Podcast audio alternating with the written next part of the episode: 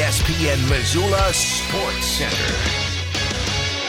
Montana and South Dakota ties abound for the Final Four Division One college football teams still left playing. Happy New Year, everyone! I'm Colter Nuanez. The final two teams playing in the football championship subdivision are top-ranked South Dakota State and second-ranked Montana. The Jackrabbits are on a 28-game winning streak and gunning for a second straight national title under the direction of former SDSU standout linebacker and first-year head coach Jimmy Rogers. Montana's looking for its first national title under UM alum Bobby Hauck in four title game appearances and its third overall. The FCS national national title game kicks off at noon on Sunday from Toyota Stadium in Frisco, Texas. On New Year's Day, a pair of classic college football games played out as number one Michigan outlasted number four Alabama in overtime, handing Nick Saban his first college football playoff semifinal loss ever in the process. And number two Washington held on for a 37-31 win over third-ranked Texas. The Huskies have several Montana and South Dakota ties on their staff, including former Montana Tech head coach Chuck Morrell serving as UW's defensive coordinator, former University University of Sioux Falls head coach Kalen DeBoer is now the head coach for the Huskies, and his offensive coordinator Ryan Grubb used to coach at South Dakota State. Former Montana State head coach Jeff Choate was the co-defensive coordinator next to former MSU DC Pete Kwiatkowski, who's the primary play callers for the Longhorns. For more on the last four college football teams playing, tune in to Nuanez Now at 4.